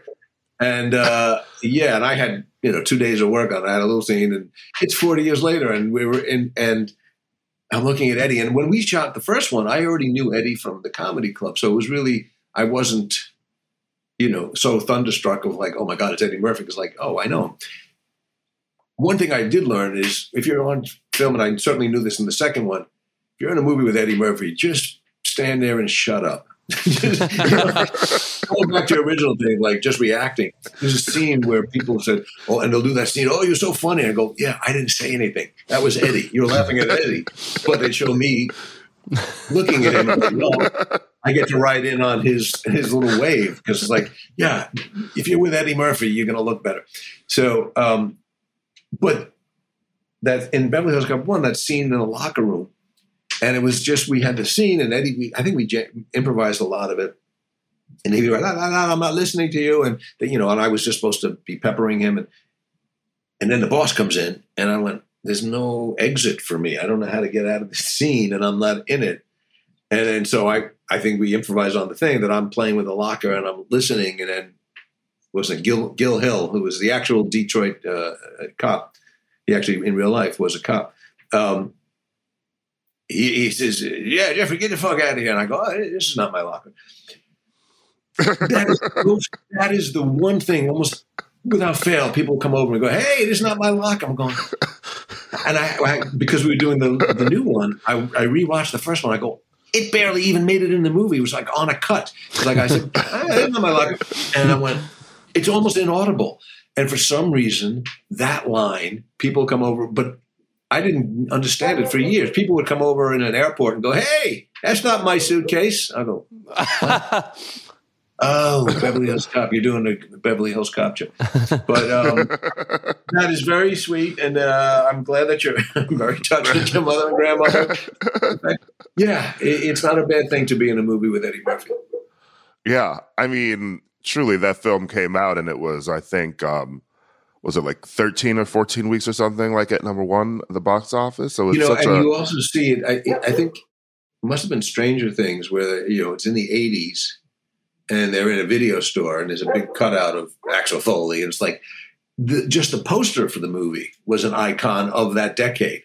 It's like it was just so huge you know? Um, yeah you know and, and eddie is, is so sing- singularly talented. And I, I got to tell him this when i we worked on this recently. Watching him on SNL was, was so joyful, and that's what I was getting from him. It's like watching him. It's like, oh, Eddie's having fun because like he's kind of been staying home a lot. He's been really content to not be in the public, which God bless. That's great for him. It's disappointing for us who want to see him do his thing. And on SNL, when he came back, you just see over the course of the 90 minutes, he seemed to just have more and more fun. And and part of what's so great about oh, you know his most memorable characters, I think, are the really childlike characters. They're just you know he's doing buckwheat, and you're going it's ridiculous, but it's just so st- stupid funny.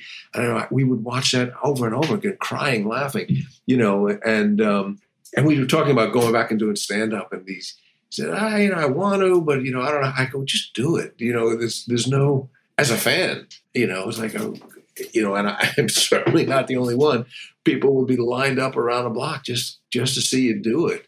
And I'd be really curious to see what he does material wise. You know, you watch his old specials and like, oh, he was so brash and so cocky and you know, he was 20, 21.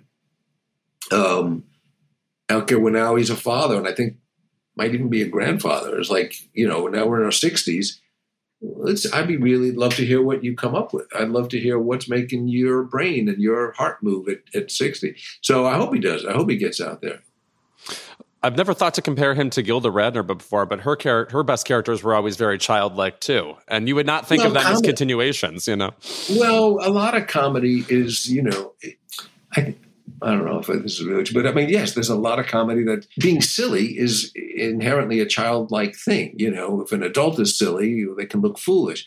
You know, Jerry Lewis always talked about like, oh, his his was, you know, the five year old. Well, it wasn't quite a normal five year old. It was a Jerry Lewis, but but in his mind, uh, he was being childlike and and Lucille Ball, you know, Lucy, or uh, there's a lot of funny and yes, the kid because you lose that sense of play. You know, um, Carol Burnett. You know, even I don't want to say I wouldn't say Mel Brooks is childlike, but um, but the idea of being playful is itself childlike. So um, you know, but Eddie, it's, interesting. I gonna go off on this Eddie tangent. You know, I, when he started, he was so confident, and it was it was kind of staggering. And we were we started out in the city, I, in in New York, and Eddie was out on Long Island, and he was, you know, a little bit removed. He was like a satellite of New York. So he had, for the, but I we kept hearing, there's a guy, you, there's a kid, man. He's 16 and he's really funny. His name is Eddie Murphy. And he's great. So we would hear about. It's like, well, this guy must be good that we're hearing about somebody who hasn't even come into the city yet. And then the first time he came in, the first time I saw him, I'm like, what? Are you kidding? He just took the stage. I remember this, that he would get a laugh before, just upon hitting the mic, getting to the mic, because his introduction was, "Please welcome Irish Eddie Murphy." And then he'd show up, and he don't look Irish, and he'd get a laugh. Yes, get a laugh. I go, "Fuck, that's really brilliant." but he didn't seem to ever exude an ounce of insecurity, or uh, you know, he just was so rock solid. But there was so much that was uh, in the beginning was brash and young, and I can say anything I want, and I can curse, and I can say, and I can make fun of these people and those people, and and I can, and he would even sort of joke about that. Like I'm going to tell you a bit. I remember seeing him here in some huge amphitheater, '80s, and he was make fun of what he used to do when he was 16 on stage, and he, you know, it was really sophomoric stuff about you know toilet humor I'm going, you're making fun of it, but you're actually getting a laugh. So you're still doing it. So he he knew like that was part of his thrill. I can do the silliest shit and get away with it. And he would felt you know, and he would show the world how great he is. But now the whole world has already told him how great he is. And and he's 60s. He's 61 or two or something. So he, I'm really curious to, as a as a fan, as a friend, just to see like, what are you going to do now? Because you so clearly are a giant. You don't need to prove that to anybody. And also, you know, people in their 60s don't have the same drive and energy as at 20. So who are you now? And, and he seems much mellower and very content with his life. And, you know, you can't be a bigger success than him. So as a, just as a comic and as a fan, I, I, I would love to know what, what comes out of his, you know, next phase as a comic. Maybe we can start something very big here. Maybe he's listening. Eddie, dial us up. Yeah, the number's on the screen. mm-hmm. uh, thank you so much for being here, Paul. It was fun, man. Uh, you know, I have nothing to do these days, so call me any day. okay. Uh, we can talk about other things.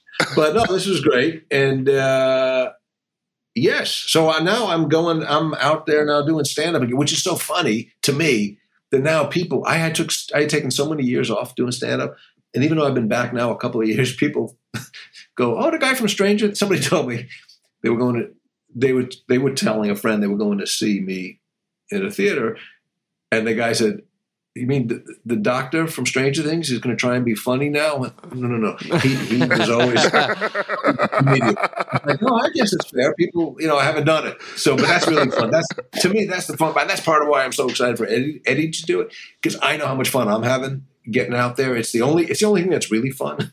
like the other shows, like Stranger Things is great. Well, I wouldn't say it's fun, but you get on stage and you're people are right there. They're not even on Zoom. They're actually there.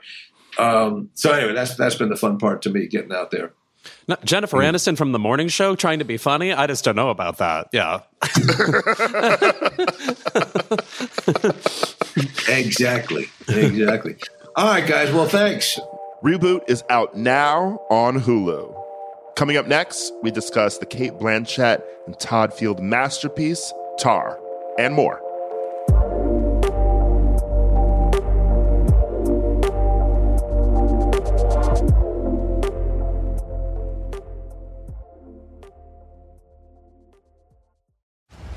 On May 10th, Kingdom of the Planet of the Apes is coming to IMAX and theaters everywhere. This summer, one movie event will reign. It is our time. They stole my village. I know where they're taking your clan. Bend for your king. Never. Kingdom of the Planet of the Apes. Only in theaters May 10th. Tickets on sale now. Rated PG 13. Some material may be inappropriate for children under 13. The living room is where you make life's most beautiful memories. But your sofa shouldn't be the one remembering them. The new life resistant, high performance furniture collection from Ashley is designed to withstand all the spills, slip ups, and muddy paws that come with the best parts of life. Ashley high performance sofas and recliners are soft, on trend, and easy to clean. Shop the high performance furniture in store or online at ashley.com. Ashley, for the love of home. Here you are, BPMs high, sweat dripping, body moving, tongue panting. You're working hard, real hard, and you're thirsty. You need vitamins, nutrients for peak performance and energy. And your plants do too. Aw, I mean, just look at the little guy. Water soluble plant food from Miracle-Gro is full of essential nutrients. Just a little scoop into your watering can, and boom, instant feeding and bigger, more beautiful plants. It's kind of like a sports drink for your plants. You may have to suffer from heat, but your plants do not. Tar, the latest film from Todd Field and starring Cate Blanchett, is out now in theaters. Most people are loving it, including us, obviously.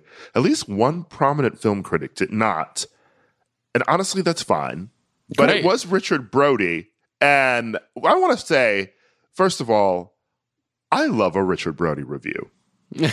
I, I honestly do. I feel I feel like the way that he writes about film is still like sort of like a lost art of like writing like criticism writing you know? It's like it's actually like writing about the film. It's like it's knowing knowledge of film. Uh even when richard doesn't like a film um that i love um i'm not mad at it. Um i you know you'll see you'll i will you know um go hmm when he finds the twists in um don't worry darling ingenious um you know i feel like the twists and turns in olivia wilde's life are more ingenious than um what's going on in that movie okay like maybe if harry styles was jumping in front of cars to keep florence from leaving um suburbia from leaving victory in that movie we'd be talking about it a bit more okay That's true. It's also just like nice to have a contrarian film critic because it's something to judge. Like if if people are like unanimously positive about a movie,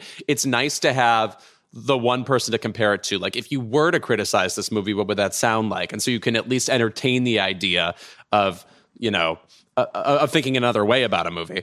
But um, yes, he writes for the established that. Yeah. mhm. and it's not like he's Armond White. Right. Which, by the way, let some of those also legendary. When Armond White would step up to be like, you know what movie is the, the best of the year? Jonah Hex or whatever. So funny. and that's sort of what I love about um film critics, you know? I mean it's it's it's honestly very fun when they do have an opinion that's different from yours and when they at least have the tools to discuss why in their brain it's not working for them. You know? Yeah. hmm Uh, but, yeah, but the reason uh, uh, a negative review of Tar would be notable is this is a movie that has on Metacritic something in the 90s. You know, it's it, it's like Carol for uh, Cate Blanchett, another that level uh, criti- critical success. And I want to say about the movie that first, it is two hours and 40 minutes long. So if you're going to have a problem with it, it's probably about you know if anything could be cut, but it's not even fair to call it a good performance or even a great performance. I want to just say it's a genius performance, which seems trite given that she is playing a genius in the movie. But the levels of what she brings are so surprising. It's it's like Blue Jasmine in terms of uh, this this character disintegrating, kind of times Black Swan, the dr- the drama Black Swan, times Phantom Thread.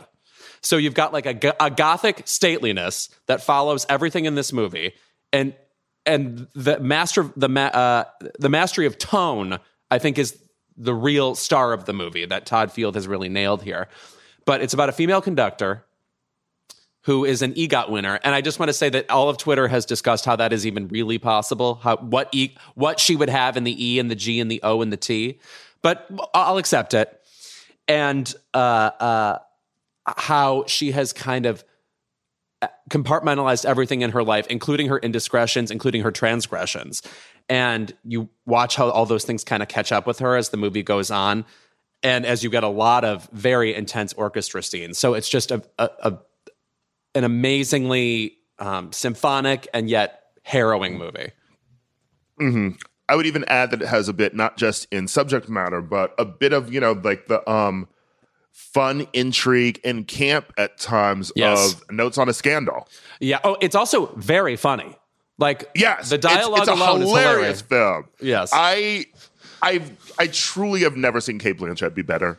Yeah. Um, this is a career best for her, and every sardonic line reading from her is just it's it's it's hilarious. It's a hilarious movie. There's a moment early on where she's just sort of like sitting in a restaurant too, and like it's the camera is just focused, you know, like on her face too, and it's just wonder how many takes she's doing of a scene like that because it's like every moment the camera's on her face, she's living in that role.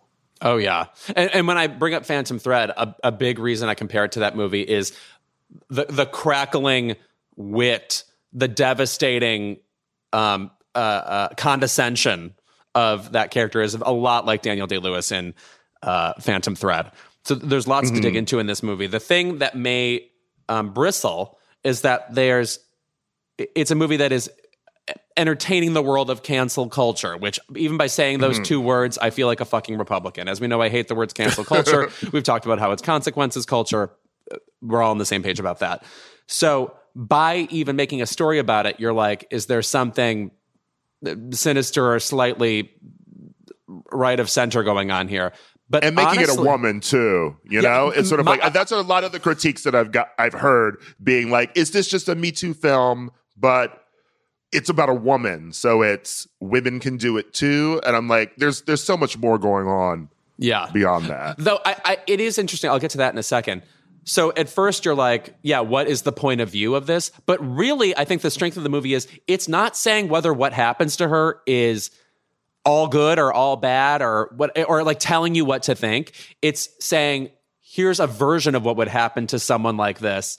And even even though she has moved everything in her life like a chess piece, you know, like even though she had, you can only master um, your life for so long before something else takes over, b- before consequences take over. I think is part of what the movie's about. But you're right.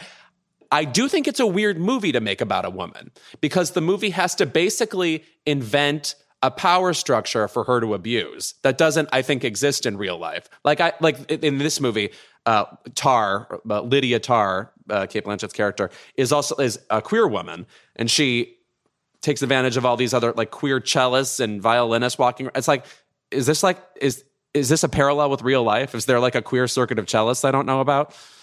Yeah, maybe if the movie was about Jenna Lyons, Yeah. See, right. who, by the way, is now a Real Housewife of New York. I just heard that. They've rebooted the entire. There's going to be a Real Housewives of New York legacy to keep like some of the older women, the women who've been on it before, for fans, you know, to still see them like in like another offshoot series. But they've completely rebooted um, RHONY with new women, and I was shocked when Jenna Lyons was added into it because I remember how bizarre and interesting we found her HBO Max series. Right, Uh, right. And it'll just be interesting seeing like a lesbian with that weird brain on TV doing reality. I think it'll be fun. Which calls to mind, I am very ready for a world of fan fiction about Tar. I want to hear about Tar's disastrous relationship with Annie Leibovitz in the 80s. I want to hear about her ongoing feud with Fran Lebowitz. I want to hear, you know, it's just like you it's it's a rare character. So like Yeah. you, you just want to hear more about her cuz I can't think of like what's the uh, what's another movie with somebody like that. Yeah, it's it's interesting because when I saw the film, my friend, uh, who I'm not going to name names uh, to embarrass him, but was convinced it was a biopic Oh, help me God. because because what what it does though is uh, I think they had heard from someone that it was a biopic, um, and like but my other friends were trying to remember who it was about. But the thing is, the character that is created here. You're right. I do want to hear about her history. I do want to see the fanfic. I would watch a Tar TV series, to be Yeah, honest, because I feel like the character is so well drawn. Right. That, the strength of the movie is you you know exactly who this person is, even though you've not seen her in another movie before. I think that's definitely true.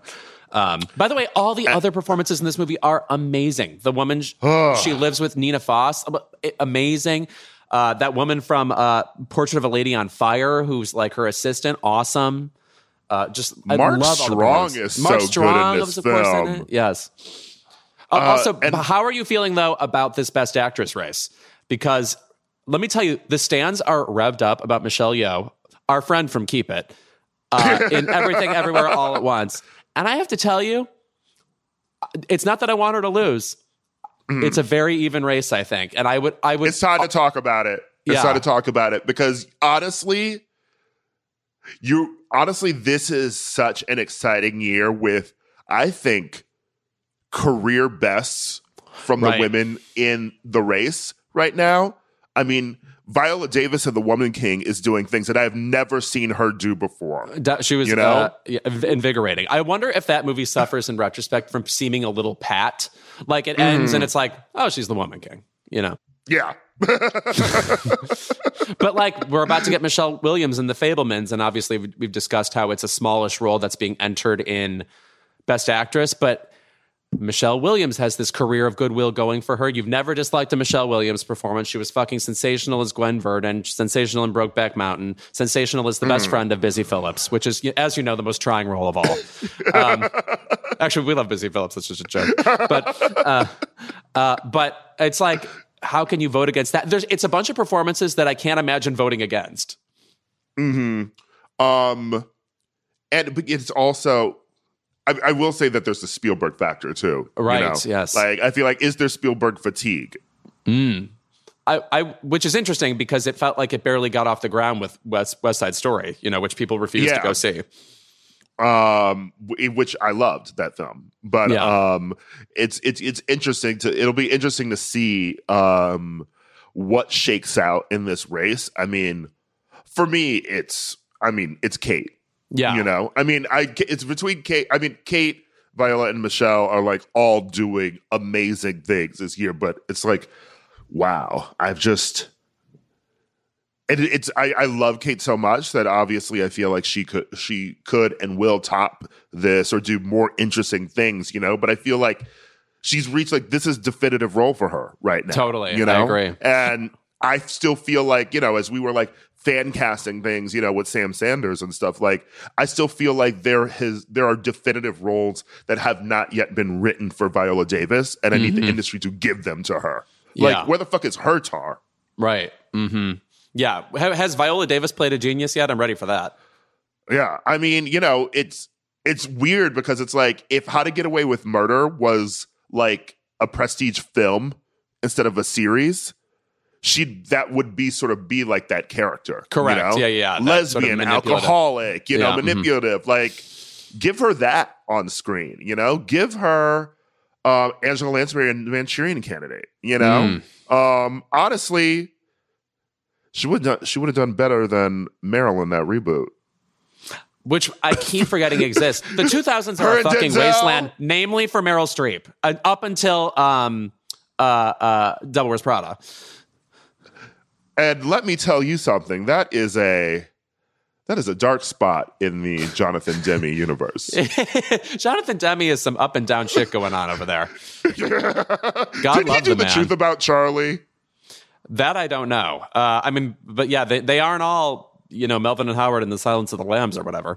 The man who gave us Rachel getting married. Um, no, I, I want to add about um, Cate Blanchett. You know, people are like, well, Michelle Yeoh is due an Oscar or uh, Michelle Williams is due an Oscar. It's like, guys, you know what else is due? Cate's third. So I don't mean to sound like a bastard about it, but it's like she is Ingrid Bergman level, she is Meryl Streep level. So all three of these probabilities need to occur at some point. Okay. She is a potential mother. Yeah. yes. Actually, she's Petra's father, if you've seen Tar, but that's one of the best scenes. I- she confronts a child in Tar. Anyway, you got to see it just for that alone. It is I need to see the film again, obviously. It is so it's so mesmerizing. And it's also so interesting in um the Todd Field um filmo- filmography. Which is now three deep. Yeah, th- you know, he ta- he takes a while, but when Todd Field drops a banger, Yeah. it's a banger. All three of them are great. I mean, it's uh, as far as I'm concerned, it's a flawless filmography. Yeah, you know, Todd Field spit it. Todd Field wrote it. So In the bedroom, little children, which I, I thought was never going to be topped, and now we have Tar. So and but it's it's it's interesting that they're all sort of these um in a way small human Mm-hmm. stories that are really just sort of um blown up to an expansive like bird's eye view you Yes, know you uh-huh. really get into a character's like point of view every like their lives i mean i the cancel culture convo in this is so funny to me because i love just like the the maybe the goofiest parts of the film are the cancel culture moments. You mm-hmm. know, like like the people with the signs, like um. Oh, running yeah, out like Lydia I love you. Yeah, I'm like, are the people filming her like? they're so funny though. You know, and, th- and, and that part a, is like Notes on a Scandal, where she's like crowded yeah. by people eventually. Yeah, yeah. Um, um, but no, and also specifically, she has this. She, she, teaches at Juilliard at the beginning of the movie in one staggering scene, which is filmed like B- Birdman, where it's like thirty minutes in a row or something.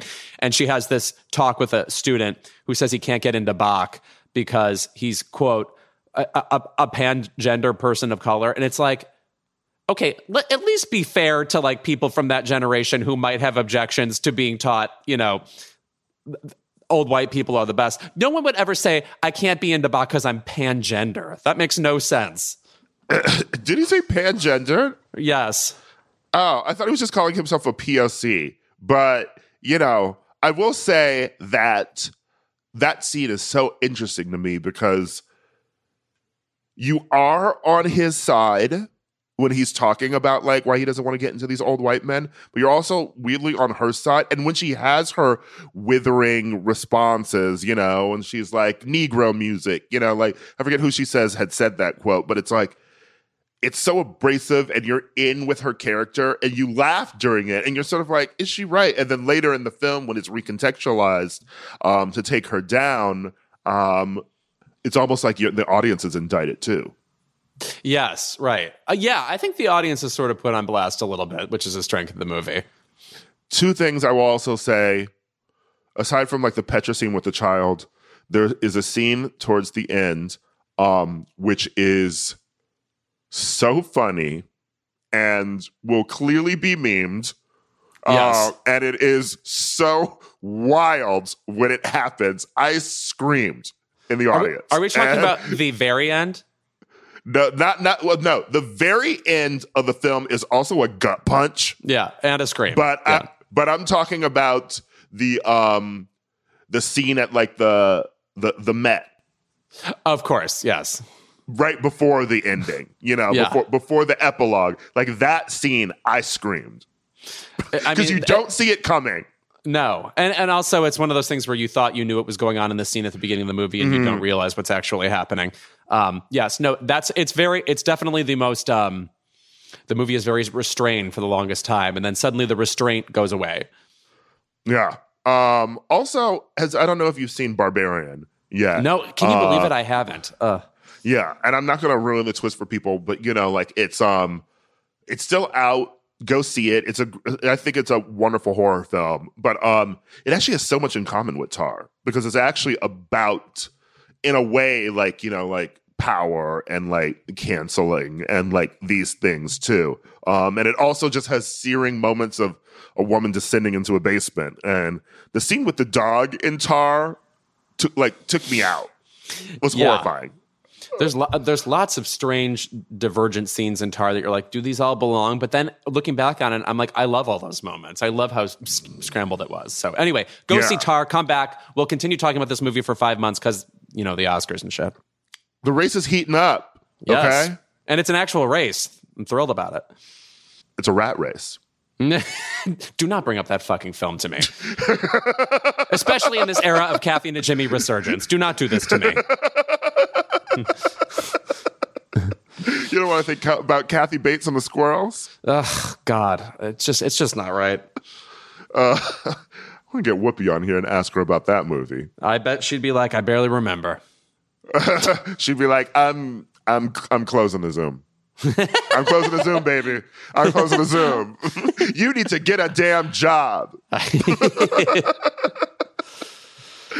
Ah. uh, Whoopi still giving us sound bites on the View all these years later. I love no, it. No, she was never an favorite, intuitive choice for that show, and she is exactly right for that show. And the sound bites are usually, um, just to say this as a side note, my, the sound bites are usually when someone has said something about her in the press. Yeah. She will she she will she will come with the newspaper, with the magazine, with the clipping, with the link and she will do a straight address and she will say you are an anonymous bitch. she does read her own press, which I'm, impresses me. Yeah. I would not be able to if I were a, a celebrity of that stature. All right. Um, when we're back, keep it.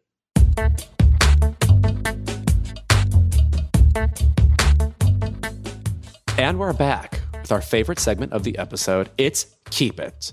Louis, me, you're going first. I I don't know why that cracked me up. um my keep it this week is to just a tweet I saw, which is Vogue Runway, which I guess is not Vogue, saying, Thanks to Selena Gomez, the 80s cult classic Working Girl is returning to screens. Now, first of all, I just want to address the reboot or remake, etc., of Working Girl. The politics of that movie are pretty ensconced in 1988. So I'm I'm both curious and uh, pessimistic about what they can possibly do with it to make it harken back to the original. And Miss Carly Simon better be involved. That's all I know. Um, second of all, cult classic, bitch. Come on. Do you mean it's a it's a movie about women? Is that it? Like it's it literally is a best picture nominated film from 1988, nominated for all sorts of Oscars, huge financial success, 100 million dollars at the box office.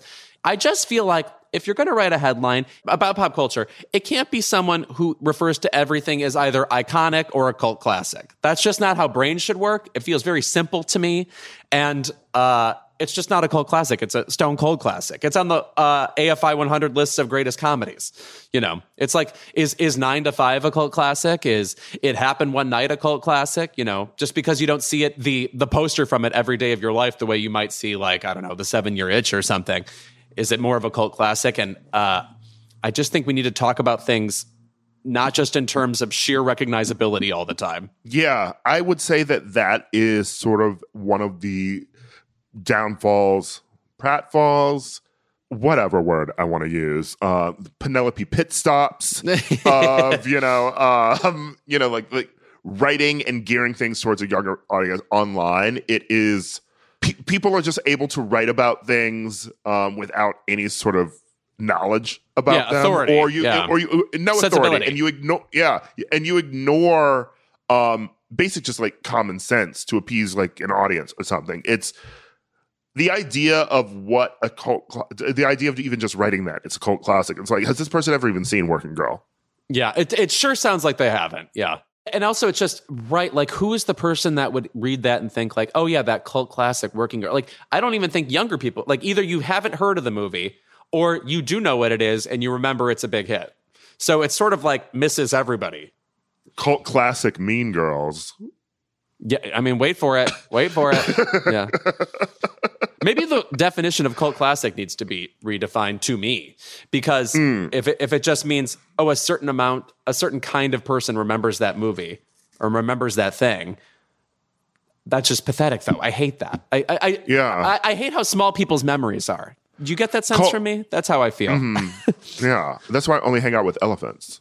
that's right Babar that's your boo Yeah, yeah, you know, um, this is why I'm always always tying a string around my finger. yeah wow good reference Um, I feel like cult classic used to mean it flopped at the box office, Yes. and it did well on either cable, VHS, or like a real cult classic. A like real, real, real cult classic is it has like midnight screenings. Yes. No, uh, when I think you think of of course Rocky Horror Picture Show or I Mm-hmm. think something that this is almost a bad example because it's so ascended in pop culture that now I feel like everybody knows it but Clue used to be a cult classic. Yeah, So anyway, this is my very Gen X style beef with uh, the terming of uh, cult classic. I'm I'm merely I mean- 36. a millennial version like Jennifer's Body is a cult. Classic. Jennifer's classic. Body is a perfect example. Yes, that is a cult classic. What is- critics, Yeah. you know, and people yeah, there's and there's a, and and like the critics were wrong, sort of thing, you know. So people like ended up discovering a lot about that movie. Ira, what is your keep it this week? my keep it and this is gonna hurt me to Oh, say no. this but um keep it to that ladies album i am tired of hearing it on repeat at parties at this point Uh, a t- ladies album? you know what lady i'm talking about Oh, I thought I thought literally you were talking about an album called Ladies that I d- I was like I don't know this thing. that lady beyonce Oh, you're sick of it. I'm sick of hearing it at every damn party I'm at on repeat. What happened to playlists? That is true because it's a specific, shall we say, vibe. And so it's just like it, now it feels like you're just like somebody put on a movie you've seen a hundred times. Yeah, and it's listen. The, I still love the album. I still Yes. think it's phenomenal. You know, and like I want to listen to it in my own time. I don't need ev- the vibe of every party isn't just put on Renaissance from start to finish anymore. It was for a minute, Right. um, but then the days have gone on, and I haven't gotten a single visual that isn't tied to a blood diamond. yes. oh no. I mean, I'm, I'm uh, maybe I'm really just angry at these fucking Tiffany's ads. Yeah. I mean, you really thought she would pull through. I mean, I, in a way, I respect the blue ballsing it. You know, she's like, "Oh, you think Rihanna's got that game on lock? Watch me do it." Okay, at this point, it seems like Rihanna's going to drop new music before we get visuals for Renaissance. That's a really confusing statement and hurtful. Um, We're hearing about a tour. We're hearing like she's gonna probably Rihanna's probably gonna be on the Wakanda Forever soundtrack. Like, Yes. what is going on here? Beyonce. I've got to tell you, if Rihanna gets into that Oscars game, this is going to be a good Oscars. I mean, it better be that good. I mean, all the all the all the stars. That's a nominated song. You know, I hope it's that level. Yeah. I mean, listen, with all the actresses nominated this year, um, with Harry Styles vying for a nomination, um, maybe a Golden Globe. I'm gonna say, Um, uh, but- you may, you may. I'll see you with the Saturns, faggot. Okay, yeah. But I'm thinking about Lady Gaga's press tour when she was like Oscar nominated for at least for song, right? Mm-hmm. But that you're getting, you know, like Lady Gaga levels of camp, and you know she's overselling it and giving you like giving gi- giving giving the gays everything they want. Yeah, right. But there will be a different quality to the proceedings if Rihanna is nominated for an Oscar for song because I'm just thinking how do you like how do you miss that red carpet? How do you Yeah, how are you right. not panning to Rihanna in the audience at the Oscars every chance you get? totally. Because you know what I miss? I miss Rihanna and her shady reactions at like the VMAs and other award shows while other people were performing. yeah. No, also, by the way, it would just be. Uh, you, you mentioned Lady Gaga, who I worked the red carpet at that Oscars, and when she arrived, it, I mean, it was that Beatlemania type reaction. Like people, like were waiting specifically for that moment for her to arrive at the Oscars, but also just the, that kind of Oscars moment you don't get anymore, where like Michael Jackson's there with Madonna. You know, that like I am ready. Like when when when when a pop star intersects with the Oscars, there is something so explosive and uh, uh, unmissable about it. And you know, obviously after last year's Oscars, there were things about it you, you couldn't miss even afterwards. But this is unmissable in a new and kind of cool way. Um, what's crazy is that um, Ezra Miller, they're probably going to break into the Oscars and steal all the statues.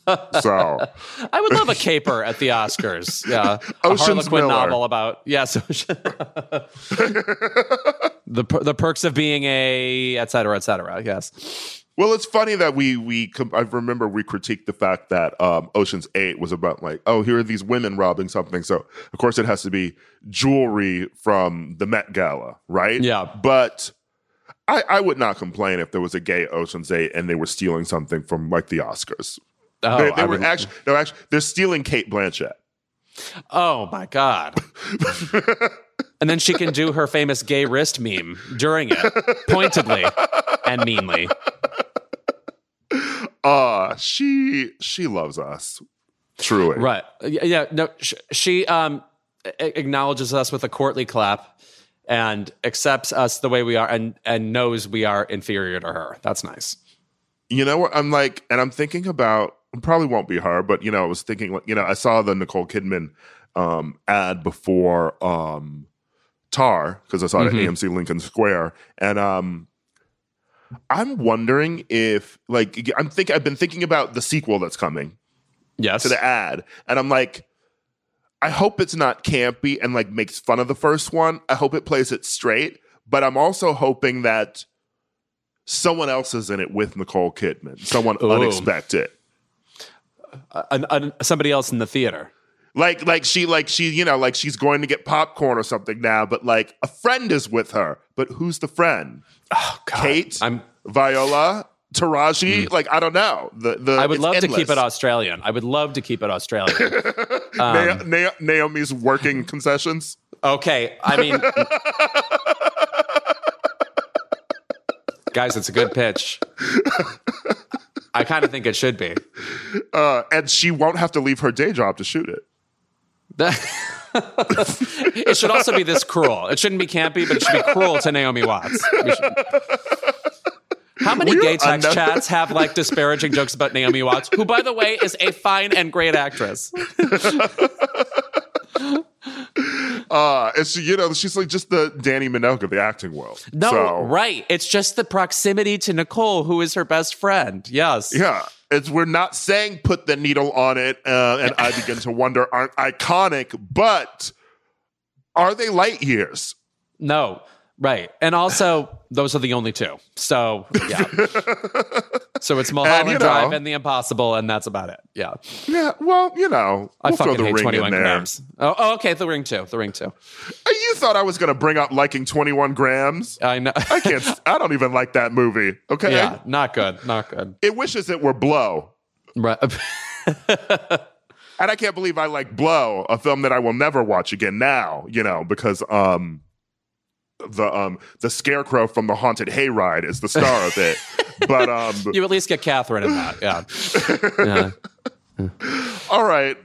That's our show this week. I hope we delivered enough for y- y'all have been listening to us for 250 episodes. That is really that is really lovely. Uh, I do want to be earnest right now. We got uh, I had a lot of people who were just excited to see me at BravoCon, but also people who were excited to tell me stories about how like um they went through like really sad moments in their life um over the past five years and listening to us sort of helped them through it. I mean, we heard a lot about that during lockdown, but other pe- other moments in their lives that people just, you know, shared with me briefly. Um it's it's nice that this show means a lot to so many people. And it's such a gag because we're just sitting here talking. So thank you so much for making it seem even remotely rad. Just two, you know, queens babbling. So much, much, much appreciated. And it's such a blast. So thank you for joining us. And if and again, if we're wrong, tell us. Love it. Yeah, the number on the screen, call it. Yeah, right. Call me now for your free reading, but read me. That's my Miss Cleo throat. Uh, shout out. Thank you again to Paul Reiser um, for being here. And honestly, I wouldn't be shocked if he if he just popped into our Zoom one time and was like, you know what, I brought Eddie with me. Yeah, right. Eddie, I just want to tell you how great you are. I, uh, yeah. Uh, all right, we will see you next week.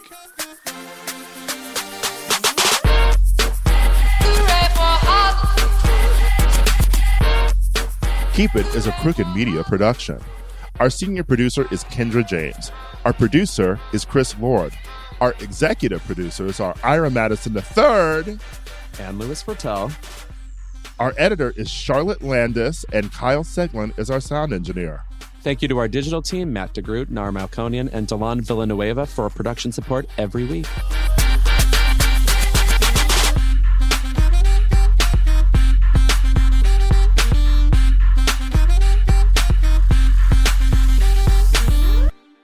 The living room is where you make life's most beautiful memories. But your sofa shouldn't be the one remembering them. The new life resistant, high performance furniture collection from Ashley is designed to withstand all the spills, slip ups, and muddy paws that come with the best parts of life. Ashley high performance sofas and recliners are soft, on trend, and easy to clean. Shop the high performance furniture in store or online at ashley.com. Ashley, for the love of home. On this episode of Plant Killers, we'll explore one nation's most notorious fruit and vegetable killer, bad dirt. What makes bad dirt so bad? The answer? The ingredients. But fear not, true crime enthusiasts. This story has a happy ending. New Miracle-Gro organic raised bed and garden soil. It's made with quality organic ingredients from upcycled green waste like compost and aged bark. Unlike the other guys who can't say the same. Looks like bad dirt's murdering days are over. Thanks to Miracle-Gro. Join us next time on Plant Killers.